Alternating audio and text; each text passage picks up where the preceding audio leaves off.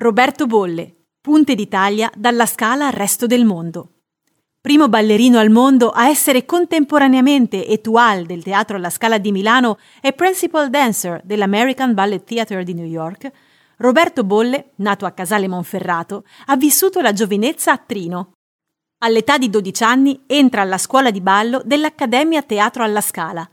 Nel 1990 viene notato da Rudolf Nureyev, che lo sceglie per interpretare il ruolo di Tazio nell'opera Morte a Venezia, ma il teatro gli vieta di accettare l'offerta perché è troppo giovane. A 19 anni entra a far parte della compagnia di ballo della Scala e due anni dopo, alla fine di un suo spettacolo di Romeo e Giulietta, viene nominato primo ballerino dall'allora direttrice Elisabetta Terabust. Roberto Bolle diviene così uno dei più giovani primi ballerini nella storia del teatro scaligero.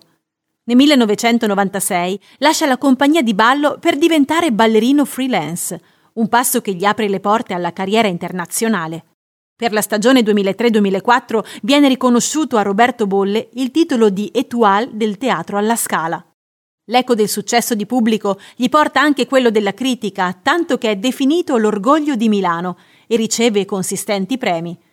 Roberto Bolle a Milano viveva proprio sotto la tristemente celebre Terrazza Sentimento, il luogo dei festini di Alberto Genovese, arrestato per molestie sessuali.